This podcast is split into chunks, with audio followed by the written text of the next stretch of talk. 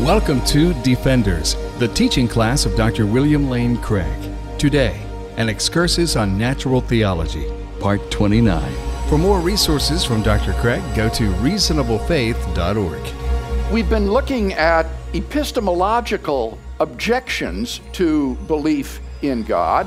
And last time we examined the atheist objection that in the case of God, there is no evidence for God's existence, and therefore belief in God is unjustified. We should believe that God does not exist. There is a sort of presumption of atheism. Atheism is the default position unless and until there's adequate evidence to prove God's existence.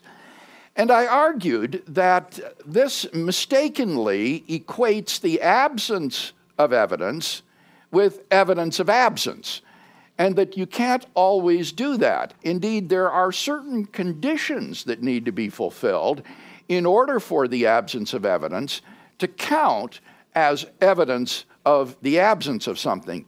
Namely, the first condition we saw is that we have fully canvassed the area where the evidence ought to be found. And secondly, that if the entity did exist, then we should expect to find more evidence of its existence than the evidence that we do have. And in order for the atheist to justify um, his belief that God does not exist, he would need to prove to us that both of these conditions are fulfilled.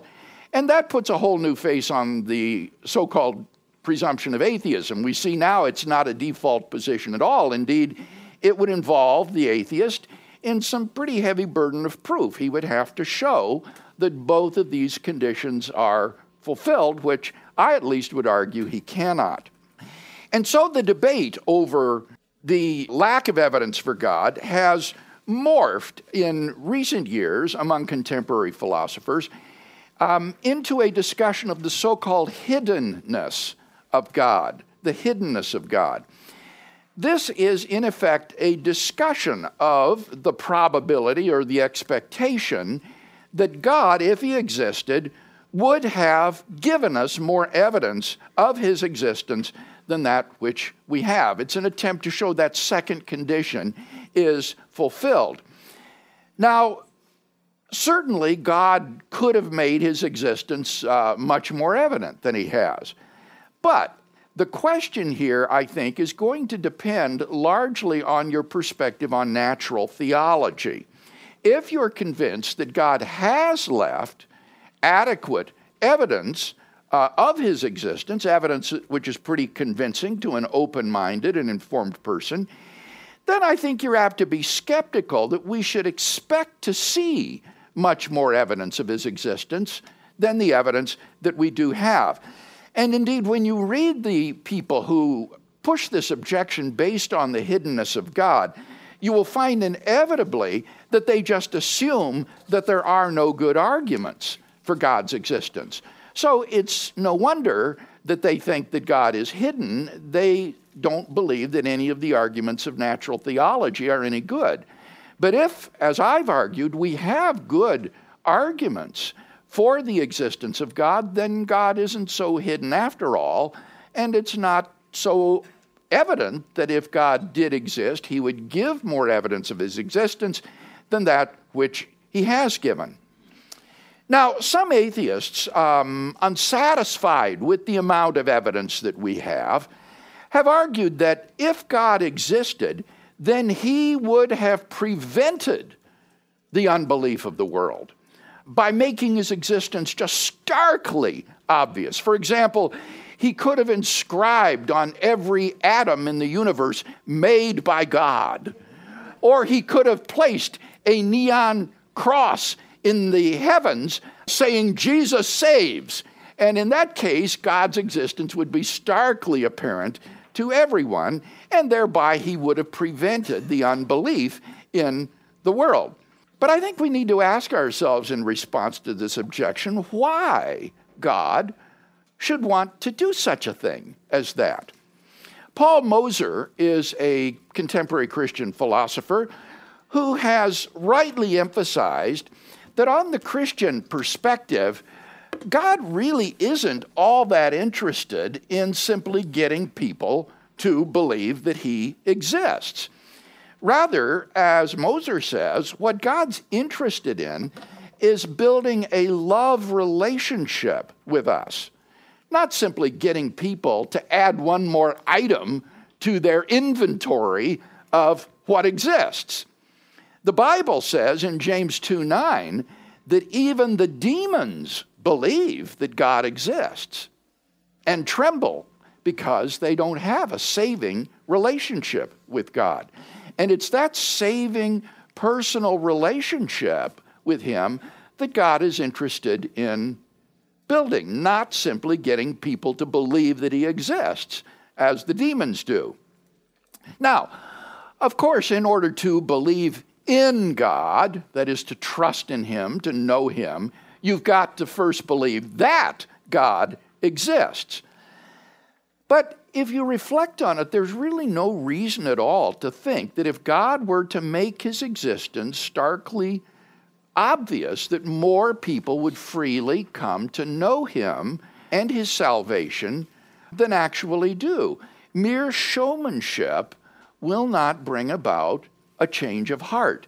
That's the lesson of Jesus' parable in Luke 16, verses 30 and 31, where you remember Abraham tells the rich man in Hades, who asks him to send someone from the dead to his family members so that they'll believe and not come to this place. And Abraham says, even if someone will rise from the dead, if they won't listen to Moses and the scriptures, neither would they believe in that case. Just seeing a miraculous event isn't going to bring about heart change if these people are closed to God and His Word. And it's interesting as you read the Bible that it describes the history of God's interaction with humanity in terms of a sort of progressive interiorization, if I can coin a word, a progressive interiorization of God's interaction with people, with an increasing emphasis upon the work of the Holy Spirit in our inner person. For example, in Romans chapter 8, verses 16 and 17, Paul says, When we cry, Abba, Father, it's the Spirit Himself who bears witness with our spirit that we are the children of God. So there's this progressive interiorization of God's interaction with humanity. In the Old Testament, God is described as revealing himself to his people in manifest wonders. The plagues upon Egypt, the pillar of fire and smoke that followed Israel, the parting of the Red Sea. But did these wonders produce lasting heart change in the people? No. Israel fell into apostasy again and again with tiresome repetitiveness.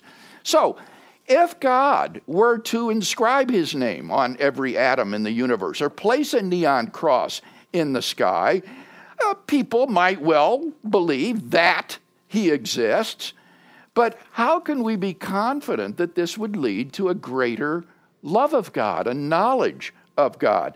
Perhaps over time, people would begin to chafe under these brazen advertisements of God's existence and even come to resent him for such in your face effrontery. In fact, uh, we just don't really have any way of knowing that in a world of free creatures, in which God's existence is as plain as the nose on your face, that the number or the percentage of people who come to love Him and to know and experience His salvation is any greater than that in the actual world. Where remember, the actual world includes not simply the past and the present, but also the future. But then it seems to me the claim that if God existed, he would make his existence more evident or starkly obvious just has little or no warrant. And that undermines the claim, I think, that in the absence of such evidence, that is itself positive evidence that God does not exist. Any response or question on the question of the hiddenness of God. Yes, over here.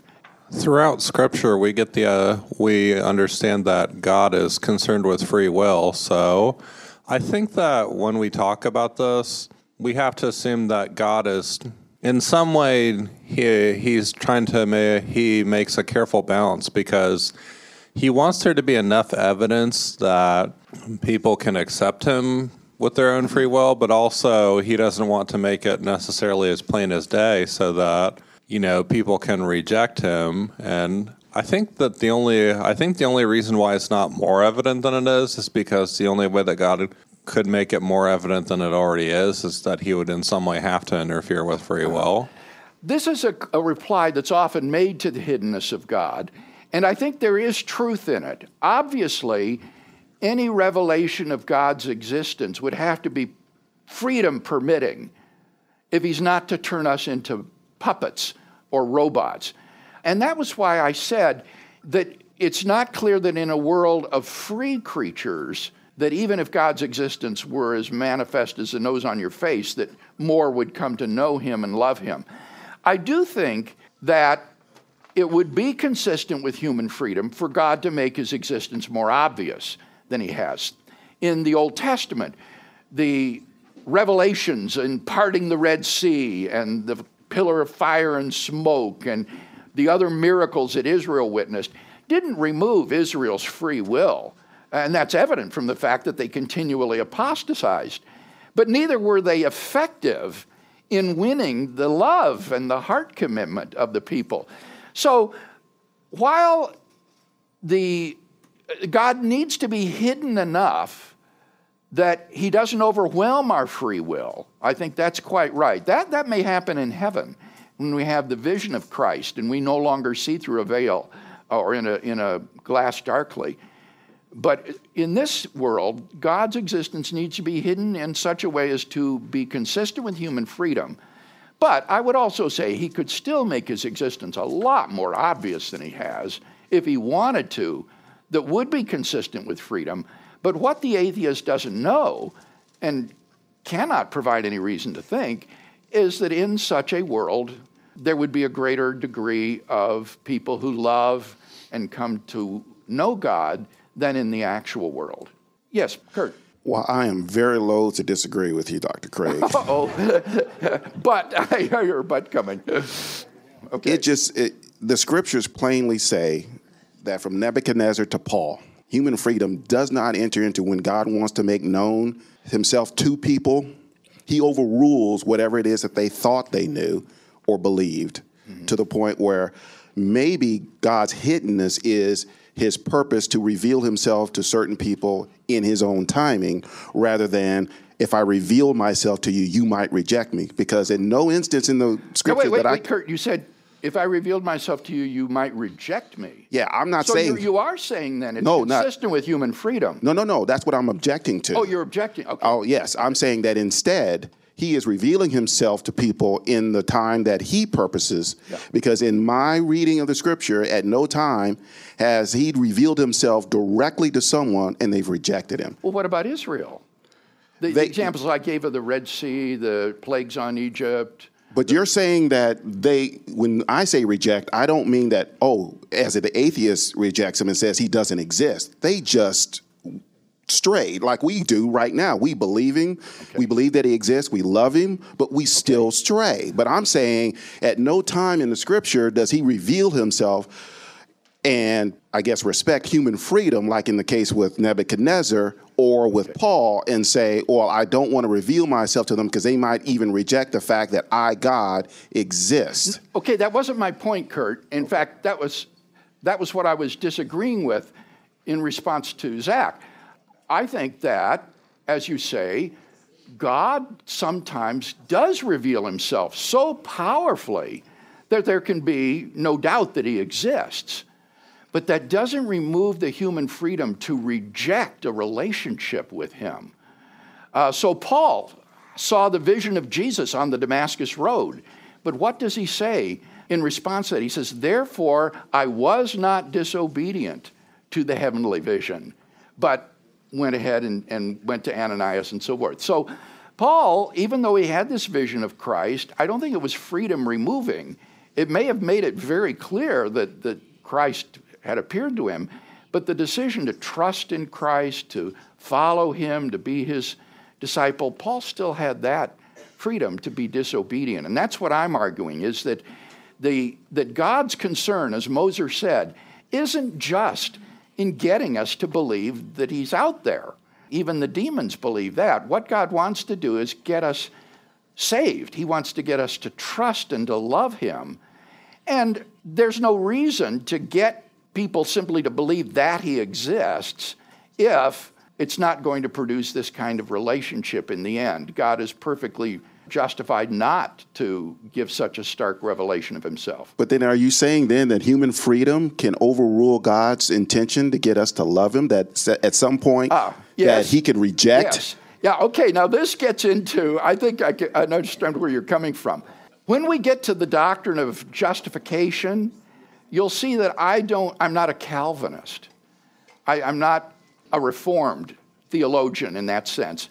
I disagree with people like Luther and Calvin that God unilaterally saves us and we have no choice in the matter. I would be more of an Arminian or Molinist or Wesleyan who thinks that we have the ability to repudiate God's grace and to, to reject Him should we so choose. And so that will be discussed later on. But you're right. From the Calvinist, from the Calvinist perspective, I mean, what the Calvinists would just say is that God doesn't want to save everybody.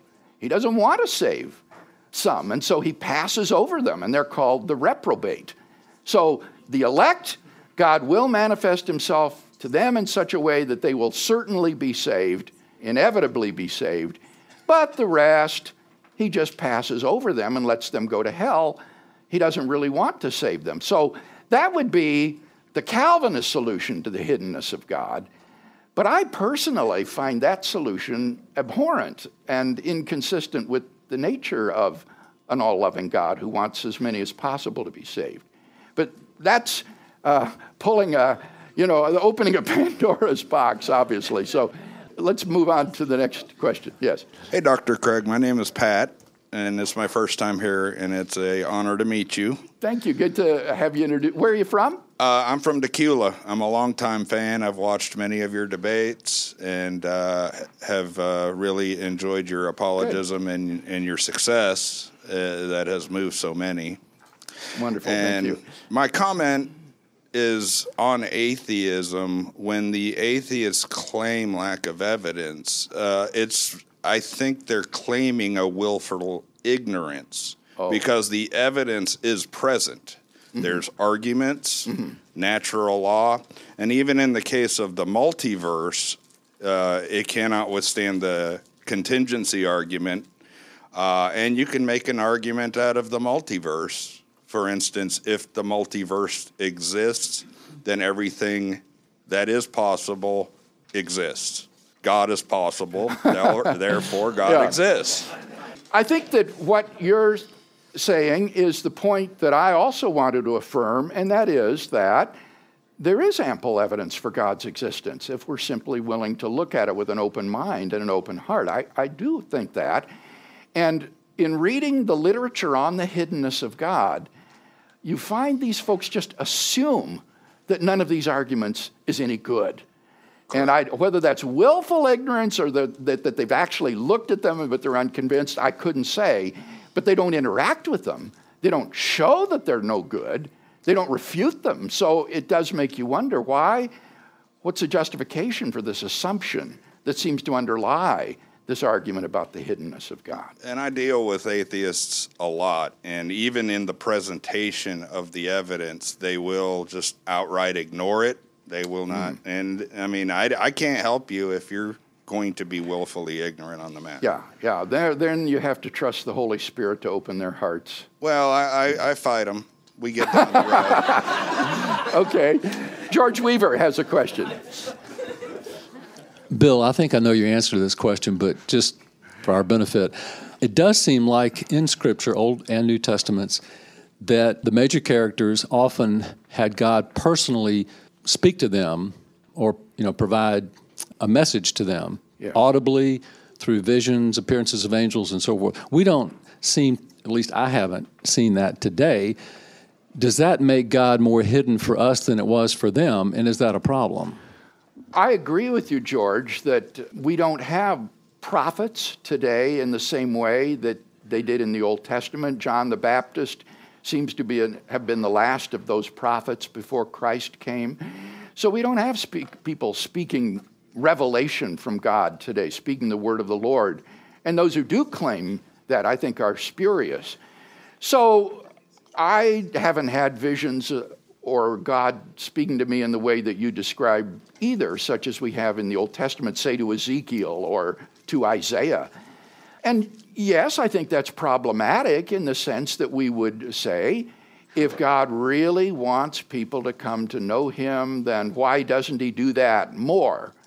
And I think what I've just said would be my answer to that that this kind of thing isn't just effective if it's mere showmanship, but that God, through the ministry and witness of the Holy Spirit, does have this kind of interior assurance and ministry in our lives that is adequate for those who are not willfully ignorant of this, who, who reject Him. And so there is adequate grounds in, in the work of the Spirit for us today. Yeah, and I thought you would also say we have scripture which they did not, written scripture, inspired by God. Good point. Yeah, fair enough. Bruce. I'll borrow a, a quick uh, note from Joyce Myers, who's, I think, one of the best practical theologians around. Huh. But uh, she said that this is a trust issue, and trust and faith always involve unanswered questions. So we're always going to have a certain amount of that in order to have a trust and faith in God. That's Yeah. one of the. I understand. My only reservation is that I think that even if you are absolutely certain that God exists, uh, as I say, it's manifest, it's plain as the nose on your face. I think that the trust issue still arises. Exactly. That it's still there. Yeah, Uh, you don't need uncertainty in order for the faith or the trust issue to be an issue. So once you've come to believe that God exists, the question still remains Am I going to be his disciple? Am I going to love him and bow the knee and obey him? And as I say, Israel in the Old Testament had no doubt about the first question that God exists, that Yahweh had delivered them from Egypt. But the trust question still remained. Yeah, well, I, I agree. We got a couple of dimensions on that. And then also uh, an example of uh, overt rejection in, in light of uh, supernatural evidence is the raising of Lazarus. When, when Yes, Lazarus yes, not, not only did they want to kill Jesus after they saw, but they wanted to kill Lazarus too. Yeah, it bears out, doesn't it, what Jesus said in that parable in Luke 16. If they won't hear Moses and the prophets, neither will they believe, even if someone rose from the dead. And here comes Lazarus. They were and as both you said, Lazarus. They try to kill him. Okay, behind Bruce, there is a question. The scripture says God is the same yesterday, today, and forever, and I think so is human nature. And so, therefore, if you go back to the beginning, uh, Adam and Eve seem to have a revelation of God, and uh, there was still a decision that had to be made that they didn't Yeah. make. And that Wonderful to- example. I mean, who could have been more certain that God existed than Adam and Eve? Yeah. So you go And back. yet, to, they chose not to believe. Yeah, not Even though they had a direct revelation, and the deception to me conveys maybe she wanted to do something to be more like God, but the deception there's still a choice of trust, and she chose yeah, not to. Yeah, good, good example. Thank you. Steve, to your right there, there's uh, a question that we want to pick up in the corner. Hi, Dr. Craig. Mark Allen. Uh, Hi. Dr. Craig, I agree with you that, that the evidence for God is so strong it's like the nose on your face that He exists. There's no, there's no issues on that. Uh, the difficulty, and, and quite honestly, for the Israelites, the, sa- the, the same thing. Uh, it, it was so obvious that God existed, that wasn't the question. Uh, the, the problem becomes that uh, in people's daily lives, they see uh, difficulties, they experience hunger, they experience Yeah. pain, etc. So the, the, that is what causes people to, que- to even ignore the fact uh, that there's evidence for God. So, uh, what is your thinking on the premise that we are actually here to experience pain, and difficulty as part of God's plan. That forms the perfect segue to the next section, which is on the problem of suffering and evil. But so as not to preempt further questions on this topic, I won't make that transition yet, but we will. Yeah, Cody. Yeah, so one of the one of the main points you were defending is the idea that it, it may not be necessarily true that just because, like, say, God were to reveal Himself, make Himself more obvious, and more people came to believe that He existed, Yeah. that therefore more people would come into a loving, saving relationship. Well, a lot of atheists I talk to, they really resist that. They, they, they, it's basically like, like surely you think of all the people that don't believe, like surely, like if God revealed Himself plainly to everyone, that surely more people would come to a saving relationship. Doesn't it just seem obvious? Yeah, it's not obvious, And though, then- is it? I mean, And I guess they kind of use that to sort of put the burden of proof back on us, like I'm saying, you show me how that's true. oh no, they, that, they claim it's is, a, remember here, Cody, this is important. Don't let them shift the burden of proof. We're looking at arguments for atheism. Mm-hmm. Now, it's, we bore our share of the burden of proof when we gave arguments for God. Mm-hmm. And now it's the atheist's turn. He needs to show that if God really did exist, then he ought to be making his existence much, much more manifest than he is. And that, I think, objection is defeated by saying you don't have any reason at all to think that in a world in which God's existence was perfectly obvious, that this would lead to greater salvation and love of God. In fact, as I said, I wouldn't have any reason to doubt that in such a world people might actually come to resent God more because it would be so in your face that they would um, be more unbelieving uh, or in, in the sense of trusting in Him. So the atheist has got the burden of proof here, and, and I don't think he can give any argument.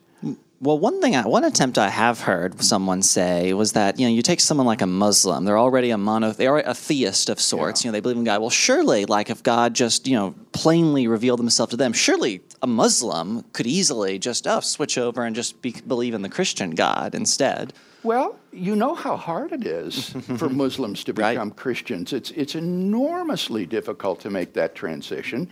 Right. Some do, and some do through visions and dreams of Jesus, but we don't have any knowledge to say, well, if God gave more dreams and visions, that more would come to know him. We, we just don't have any way of knowing that.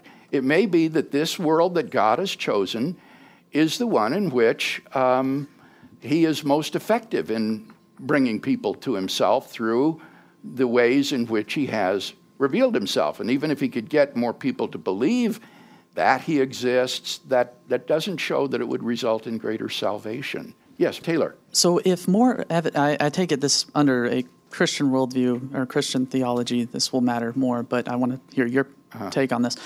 Um, so, if providing more evidence for God's existence or having more reasons to believe in God doesn't help people come to a loving relationship with God, then what is the purpose of natural theology uh, under under that?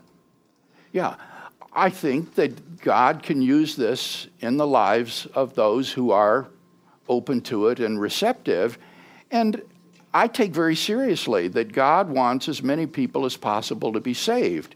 And so he knows the right degree of revelation of himself to give so as to maximize the number of persons in the world who will come to love and know him. Um, and so these arguments would be part of the way in which he does that. But we're not in a position to say that if he were there, he would give more. Yes.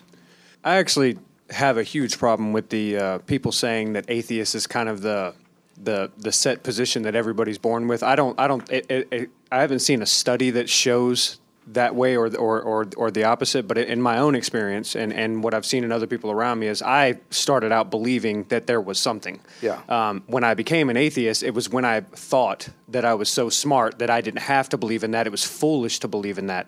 And I, and I think um, from what I've seen, I think most people kind of start with they believe in something. Children believe in something, and then, and then somebody either snuffs it out of them or they snuff it out of themselves, and they, they get some kind of chronological snobbery where they look back on everybody who's ever believed in God, whether it be our founding fathers of the country or the people in the Bible, and they say, oh, well, they're just, they they live in a, an, a non technological, non philosophical genius world where they, they, they Sure. can they have to believe in God because they're ignorant.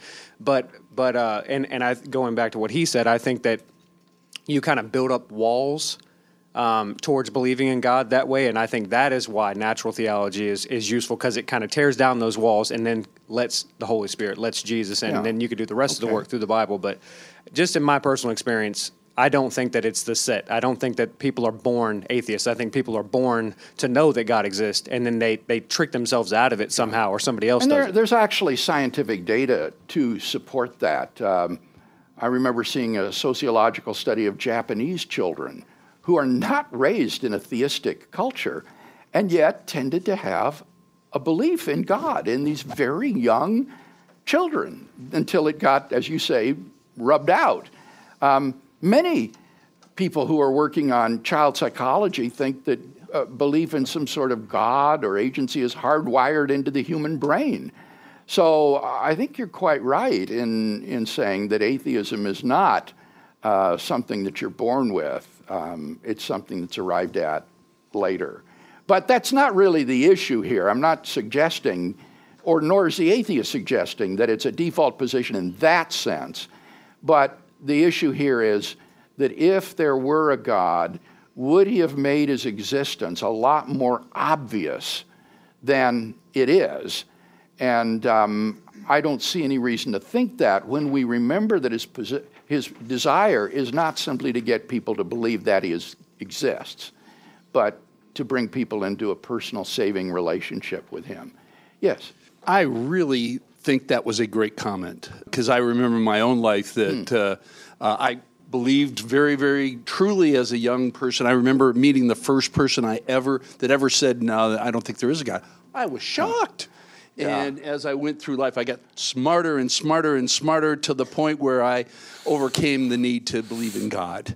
And uh, and I thought back. Um, I'm going to follow up on my comment on cats. Oh, be, be, uh, You're very bold. yes.